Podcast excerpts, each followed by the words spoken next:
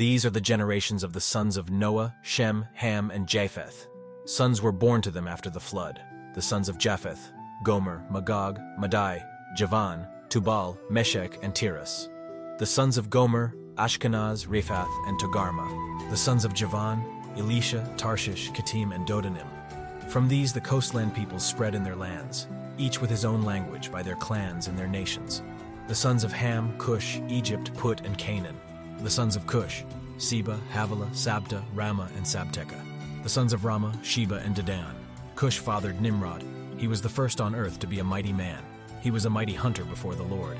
Therefore it is said, like Nimrod, a mighty hunter before the Lord. The beginning of his kingdom was Babel, Erech, Accad, and Calneh in the land of Shinar. From that land he went into Assyria and built Nineveh, Rehoboth Ir, Calah, and Resen, between Nineveh and Calah. That is the great city. Egypt fathered Ludim, Anamim, Lehabim, Naphtuhim, Pathrusim, Casluhim, from whom the Philistines came, and Caphtorim.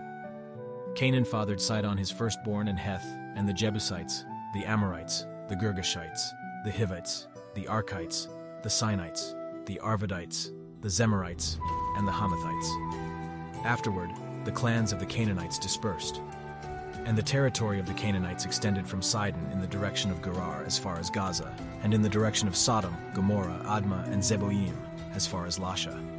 These are the sons of Ham, by their clans, their languages, their lands, and their nations.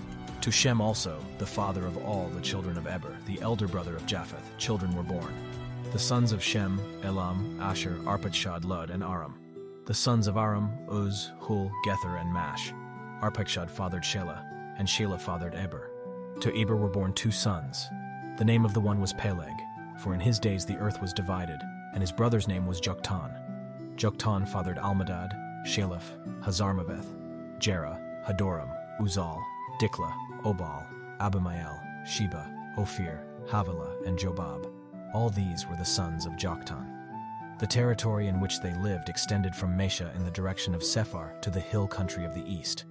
These are the sons of Shem, by their clans, their languages, their lands, and their nations.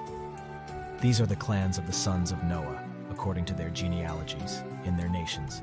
And from these, the nations spread abroad on the earth after the flood.